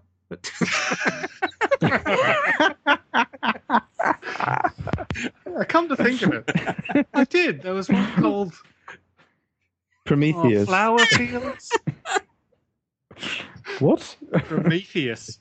Oh God. See, the problem I have with Clo- Cloverfield, which is the film we're going to talk about. Are we recording? Yes, we are. Just prob- to, just the to be sure. The problem I have with this film is that I liked it. So I'm not really, I can't do my usual rant. I Ah. like being able to rant about a film, and I can't rant about it. I thought it was good. It's a great monster film. I love it. All right, so that's done then. Let's move Well, on. yeah, well, you know, I woke up at 4 a.m. and I was like, what if I've forgotten all the important parts? And so I, I sat around in the dark while my wife and daughter were sleeping and I was trying to read up on Cloverfield. And I realized that I probably should have watched it this week just to kind of get a better uh, recollection. I'll tell you, the I thought the monster was very cool. So do we need to talk about what the movie was about for the people who may not have seen it? Um, you know what? I think people who haven't seen it, you're probably not going to enjoy the discussion, so switch off now. Um, I think we can assume people have seen it. Yeah. All right, so Yeah. so this is uh, the Cloverfield was a found footage movie. I mean, that was the the the technique, uh, and I really enjoyed the intro. I enjoyed the whole movie, honestly. Uh, the only thing that I thought was a little uh, wacky was the uh, there's a scene where they're going to go try to rescue a friend, and she's trapped in a high rise. And the Yes. high rise has tipped over and is just leaning against another high rise. and Mm. and um, my experience with engineering and physics suggests that that would not happen. that if a building tips over like that, it will collapse into a big pile of rubble. So Well, uh, indeed. I mean, not to bring in too heavy a topic here, but uh, we sort of saw what happened in 9/11, didn't we? I We mean, sure when something did. starts to go down, it, it really just sort of old Mr. Gravity's hard to deal with. yeah. Yeah, I think that that's a valid observation. However, crazy stuff can happen. So uh, right, right. Yeah, We and don't. also, and also, I mean, if we're going to buy into an animal that big that can move around like it does, clearly we've got some weird physics going on, right? for sure. Um, so I, this monster. What? So uh, reading last night, I realized that I, I, you know, I- it's one of those films where there is all of the information that you get in the film, and then it's a J.J. Abrams film, uh, which I guess is a little bit more like Lost than say Star Trek, in that Yeah. there's additional information available, but you have to go out into the web and dig it up. And the idea was you would do that before uh, the show, and you would be like looking for clues to get more information, right? yeah, So- well, there's there's. Yeah. Sorry, go on, go on. Well, I was just going to say, I the creature's origin. There seems to be some mixed ideas about what the origin is. It's as I understand it, the the main intent was that this is a creature from the sea, but that a satellite falls into the ocean and has something to do with why the creature is attacking. And, and that's a little unclear to me because where the satellite falls when you see it at the end of the film doesn't look like it's in water deep enough to hide a creature this tall. Mm, mm. so I, yeah, I- that that that was weird. that the explan the the kind of backstory to Clover, the, the name of the, that we give the creature is that it's meant to be sleeping deep in the uh, c- crevasse or crevice. Um, that's a ref- that's a reference to a quote in the movie, and it's meant to be woken up by a sleeping. But woken up by the by the satellite that you see from Coney Island um, at the end, and I think if you watch the film like enough times, you see these curious little kind of snippets um, that that kind of that indicate a larger universe that they created as the backstory. And then if you're nerdy enough, then you go and like check these things out, like the Slusho Japanese company. The fact that we know that uh, Rob is is leaving to Japan to work for Slusho, we, and we see his brother Jason wearing a Slusho T-shirt. And then if you look at the the oil tanker that's overturned in the harbour, that I think that's got a Slusho symbol on it. And there's some. So so what's the backstory to Slusho? Well, before the movie came out, there was actually a special Slusho website. That's right. And and it told you that it used an ingredient that they took from deep sea organisms. And there was like, if I'm remembering this correctly, they, there there are photographs that are meant to be taken at their like deep sea exploration site, and there are a few weird creatures sort of caught, you know, blurrily at the edge of frame, which could be members of the same species as clover, or they could be some of those giant parasitic arthropody type things. And maybe they're saying that some ingredient from the creatures is put into. Uh, where am I going with this? It's something to do with people exploding as well. Something Well, that's with it. the. That's the other thing. So so during the film, um, some of the um, I don't know what do you call them? They're survivors. I don't know what they're The people who are the, the protagonists. we'll just call them- protagonists. The protagonists Protagonists. are trying to get through the city, and the city is under quarantine. There's military fighting because essentially this is kind of like a Godzilla movie. Only hmm. there's no backstory while you're watching it. There's just this monster shows up and and how people react, right? But the hmm. the monster is carrying parasites that are more human sized, and Yeah. one of the protagonists gets bitten and in a I thought a really wonderful way. They don't show you on screen, but she essentially explodes hmm. as a consequence of having been bitten. I didn't understand. I thought this was like an alien chest burster. That this was maybe how the the parasites reproduce, but that doesn't really make sense. And so No. something in them makes you explode. That was I just found this out last night. I, I had the whole time thought that that it was a oh they've been bitten now they have to be killed before the eggs come out. We get more of these things, you know. Um, yeah, I think it's meant to be like a, a, a reproductive dispersal thing, which which I don't know. You you can kind of understand how you could make up some crazy speculative reproductive scenario that involved the injection of eggs and then you know the the explosion of planktonic larvae from a from a host, which I I don't know. Maybe that's. I'm pretty sure I read somewhere that is the idea that they were kind of going for. So But, it was um, supposed ra- to be reproductive. Uh, I, I'm pretty sure I've read that somewhere, rather Which than it just- just being like a horrific, pointless death. Yeah. And that, that well, no, no, it it didn't seem pointless. It, it it did seem horrific, and and and as in most uh, reproductive strategies, it explosive is you know par for the course. So Yeah, yeah. But Clo- Cloverfield, it's one of my it's one of my favorite movies. The creature looks great. It's like, yeah, like all movie monsters, it's kind of improbable in terms of biomechanics and, and such. But I mean, it, yeah, 300 foot tall, and it's got a sprawling gait, and you know, it's and it cha- like like so many movie monsters, it changes size during the, the movie a couple of times. it does. Um, is it a it's, um, hexapod? I I'm, I'm a little well, unclear. ah, ah, now, now. I'm Um, looking at the Clover toy here, and it's it's it's um it's a tetrapod. Well, my uh, th- this has happened several times. This happened with um, uh, Tremors. Happened with a few other movie monsters. I really wanted to write about them for Tetrapod Zoology. Tetrapod Zoology, I'm limited to, you know, I only want to write about tetrapods. I kind of lose interest when something isn't a tetrapod. And um, the creatures from the graboids from Tremors, and, and I'm kind of like linking here to a question that I had of, of um, on on Twitter or Facebook or something. Um, I thought they would be really cool, the graboids, if they fit within. If, if they were meant to be like giant amphisbaenians, they were meant to be like weird burrowing reptiles or something. But the backstory to them is they're actually meant to be terrestrial cephalopods. They're meant to be mollusks. And as soon as I found that out, I was like, ah, forget it, not interested anymore. Clover, really cool monster. And again, you know, I could write about that as a tetrapod. But in the script, that well, if you look at uh, Clover, it's got um, it's got it's a tetrapod, but it's got some giant things called feeding tentacles that descend from its belly. And there's a, there was a planned scene in the movie where it's actually sucking people up through the feeding tentacles. And kind of as soon as I learned that, it's like that really ruins it for me. It's like it's a tetrapod. It's going to be eating things through its mouth. Why would it have feeding tentacles on its belly? So uh, that kind of put me off. And you, you do see them the the end scene where Hud, the guy who's doing most of the filming, where he actually gets killed at the end. Um, you get a good close up shot of the underside of the animal. This is one of the bits where it changes size because earlier on in the film, when we see close up shots of its head, that when the main characters are going down into the subway, its head is like literally the size of um, an apartment block. So we're, go, we're we're talking like more than 20 meters long, and yet later on when it picks up Hud in its mouth and bites him in half, it's like a person compared to a head that big. You'd be lost in a mouth. You wouldn't be like easily a big item chewed and chewed at the side of the mouth. Uh, Yeah, it- it, it that actually caused people I was attending the film with to ask whether or not there was more than one creature because yeah, it was it, was, it stuck out that much. Yeah.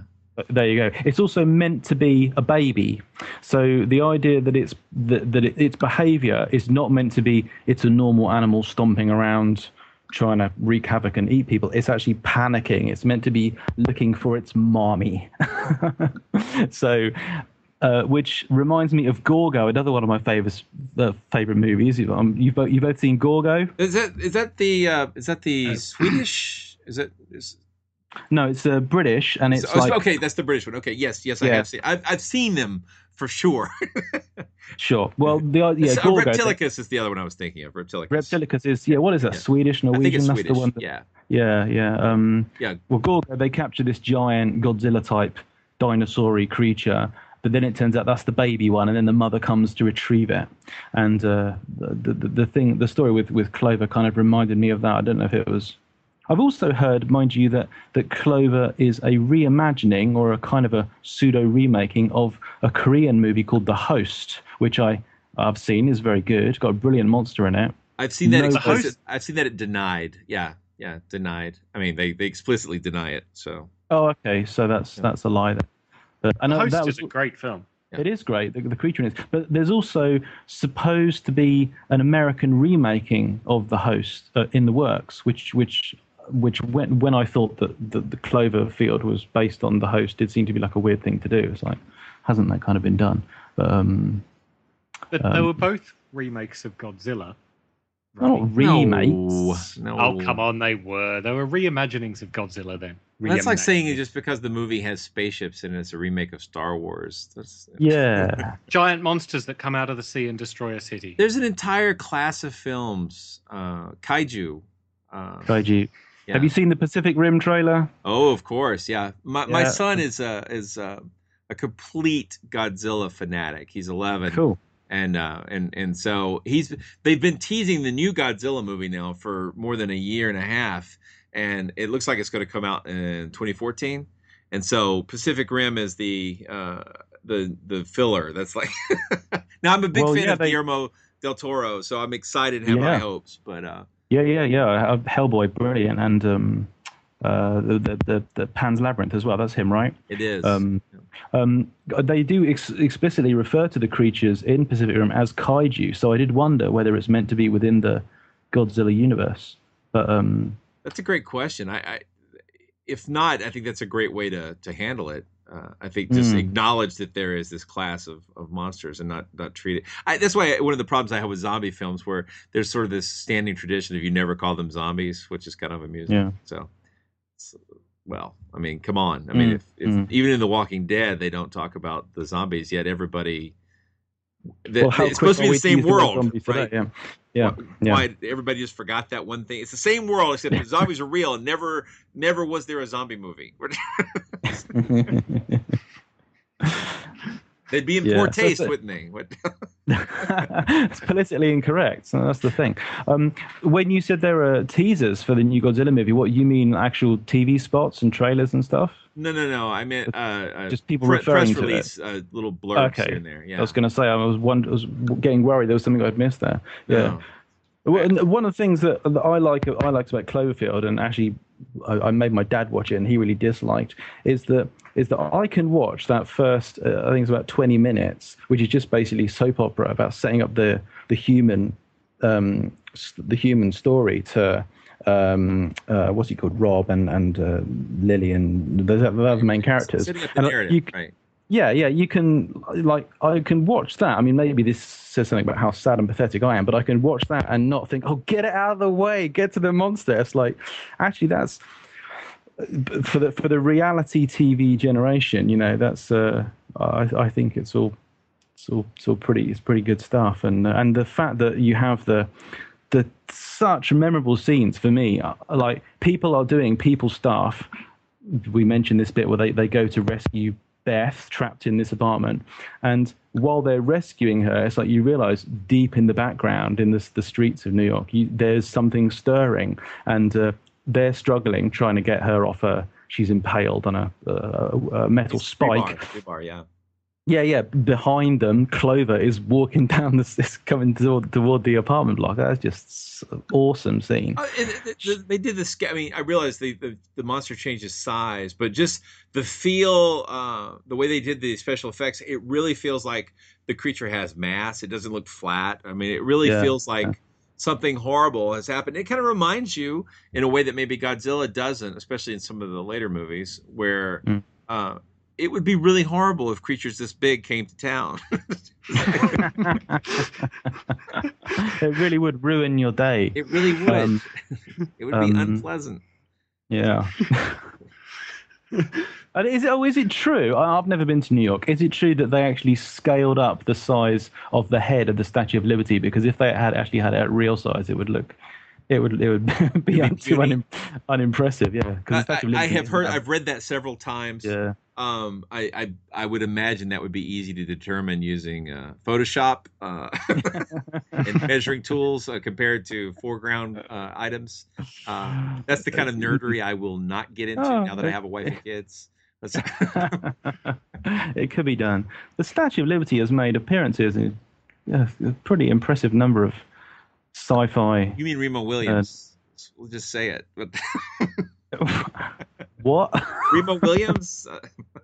Uh, you haven't seen? Remo? Oh my gosh! I'm sorry, I'm, you've lost me there. What? Well, you should watch it. It's uh, it's uh, based on a series of action adventure novels.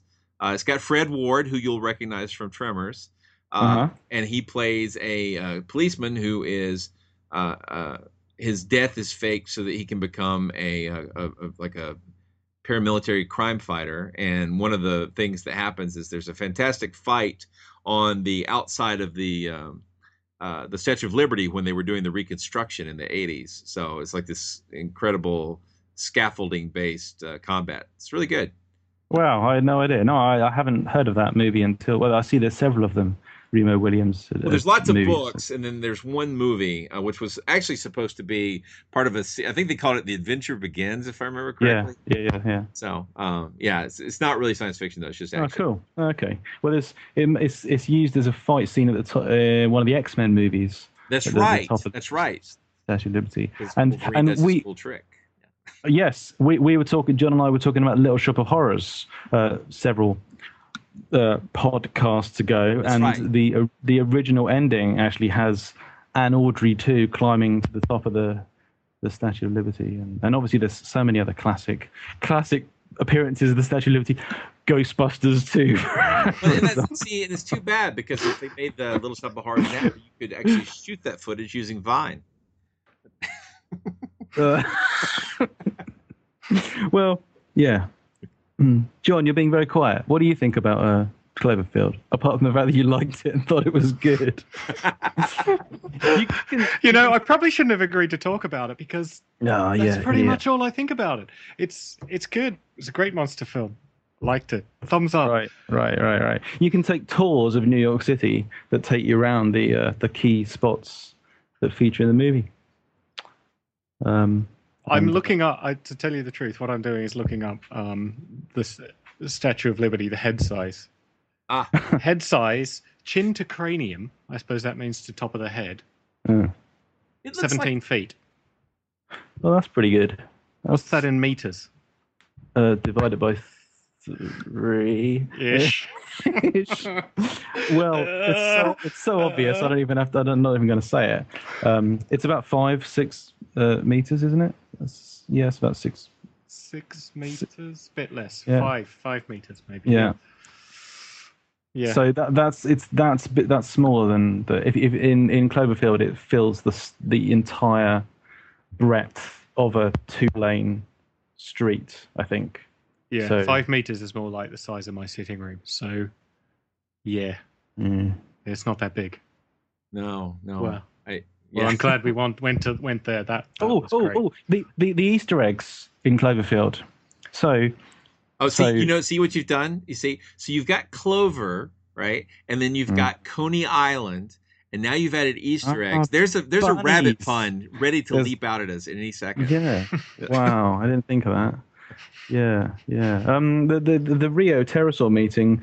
Um, Brian Andres, who works on um, pterosaur phylogeny, has devised a new piece of software called Jackalope, and uh, and I was saying afterwards to everyone, you know that jackalopes are real, and uh, and they are. You know, they're based on. Uh, did you know this? Jackalopes actually come from European folklore.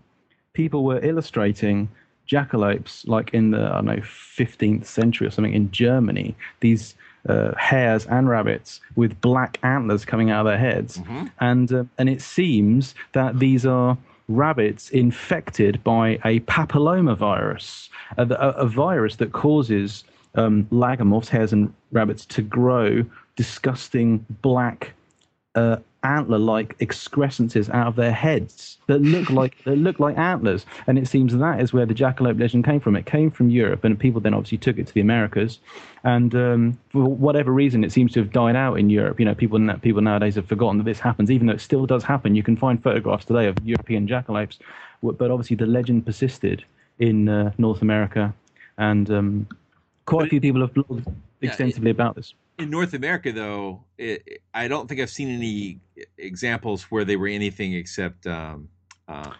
Jackrabbits with Right, with, with pronghorn antlers, antlers. sort of. Sure, yeah, yeah, yeah. But but I'm saying that's where the idea came right, from. They right. obviously- actually, I tried to get the. Uh, one, there's a guy on the internet who's put together a really nice paper on this and has a lot. Was obviously it's not really a paper because it's on the internet, but whatever. Uh, Hmm. he, he he he wouldn't come on the show though, so I mean, it, it's like I thought that'd be fun to have as a as a whole episode to just talk about that. But, Oh, right, right, right. But you've Well, covered it here, and so now I could put a link in the done. show notes and done. Exactly. And A work in- Oh, people have Yeah, yeah. to do a Google Im- image search for this. Yeah, it's, gross, isn't it? Yeah. Yeah, Yeah. jackalope papillomavirus. Ooh, Yeah, nasty. Wow. Huh? Oh wow. There you go. Well, Is that called JPV? Is that? Oh, these poor, poor bunnies. You've heard everything you need to know, people. But take it back a, a little bit. If the the Easter eggs in Cloverfield, did you did you know about all the other movie monsters that appear in the movie? Oh, they've got my favorite. Uh, like probably my favorite uh, is uh, them. Yep. I, I love as far as giant monster movies goes. That's that still. Best I, quote. Best quote of any movie ever. Them, them, them, them. If that that movie features, I think it's about seventeen Wilhelm screams. There's also there's one Wilhelm scream in Cloverfield, which is when I I think it's the bit when it crushes the tank just before they get rescued by the well before Li- Lily gets. She's the only character that seems to survive. But uh, but yeah, so you you know this. John may not. John may not know this, but there's bits where the, the, the camera that's doing all the filming in Cloverfield glitches, and we see it kind of go sort of the, the the screen goes all pixely, and you get flashes of pink or purple. There's like one frame, uh, at least four occasions in the movie where you just see one frame, or maybe more than yeah, a couple of frames, whatever, of a scene of a famous movie monster, and and and the giant ants from them. Like just mentioned, that one of them. King Kong, Rhedosaurus from is it Twenty Thousand Fathoms Under the Sea? um, is in there, and there's one more which I think is might be King Ghidorah or Mecha King Ghidorah. Um, I don't remember that one. Yeah. Yeah, that's interesting. I went through the yeah, I've gone through the film many times trying to capture them all, and I've when I found them, I've um, photographed them and uh, put them on Facebook. and, and, and this was before you were married or after? I've been married for a long time, so uh, Well, that's yeah. it. Yeah. So, so your your wife knows. Okay. Well, so I got the same situation. My wife knows I'm a nut. I'm a mad. nut. yeah. So, this is great stuff. I, I love your podcast, and I really appreciate you letting me come on here and talk. So, Thank you very much. because I mean, normally when I listen to it, I talk as well, but you can't hear me.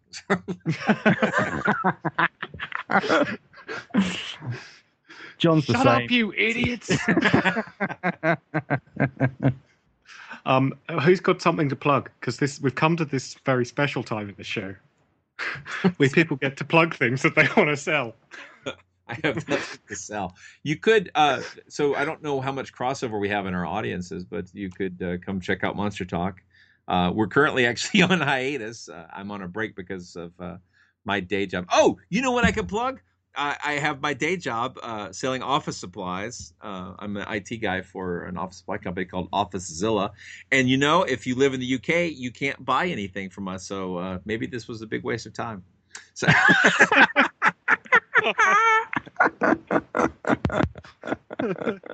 we have an international audience, so uh, Yes. um, But actually, yeah. going back to Monster Talk, I'm working my way through the back catalogue now because I didn't actually know about it until very recently. Um, yeah, I think it's very the sort of thing our audience would listen. Our audience of four or five people might be might be very much into. So I think it's- it's- go and check out Monster Talk. Yeah, it's pretty well known. I, I did a I did a talk on um, cryptozoology um, at a um, a school for for for um, ch- I don't know, children, young young young men. It was a boys' school in here in Hampshire a couple of months ago, and I was introduced as you may have you may have heard him as the guy who's who did a thing on on Monster Talk, because obviously they, they they like built up some interest in, in cryptozoology, mystery animals, and skeptical thinking and stuff. So um, yeah. Yeah. So even though the show is on hiatus, I mean, there's hundreds of episodes to get Yeah, through. we're coming right? back. So- I'm just on break. yeah, well, exactly. But it's not as if people will be starving for content um, if they're new to the show now, will they? That's right. They've got. If they're new to the show, there's plenty to listen to. So. Yeah. Yeah. Yeah. And I surprisingly little. I mean, we haven't had to go back and do a lot of corrections. I've been really happy about that. So. Uh, Oh, we'll do that in a minute. um, so, so we're John and I we're working on a book at the moment, aren't we? Which we're we'll talk about that as and as and when we come to it. But all yesterdays is still available. Uh, and uh, people interested in the kind of stuff we've been talking about will obviously need to get hold of Tetrapod Zoology Book One, which I think is still available from Amazon and all, and all good digital retailers. I blog at Tetrapod Zoology, which is currently hosted at Scientific American. Yeah. I, I have a website, johnconway.co, um, and an impossibly told, um, spelled Twitter handle. So you probably should go to johnconway.co and then follow my link to Twitter. mm. And oh, And that's yeah. Sorry. I, I, you, I probably should throw in my Twitter handle as well. I'm, I, I absolutely. I tweet as Doctor Atlantis. D O C T O R Atlantis.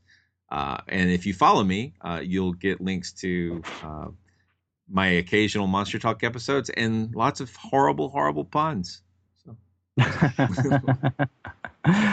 um, I tweet at at. At.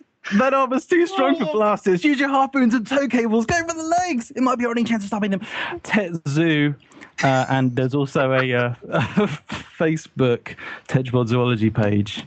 Um, and with that, Yeah.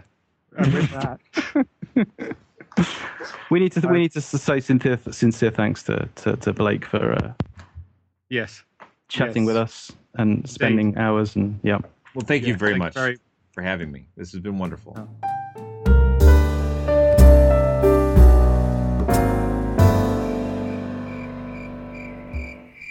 Ooh, ooh, ooh. If you're a Tetrapodcats listener, you can go to skeptic.com slash podcast slash monster talk to subscribe to Monster Talk. And if you're a Monster Talk listener, you can go to tetzoo.com uh, to subscribe to Tetrapodcats, or as it's officially known, the Tetrapod Zoology Podcast.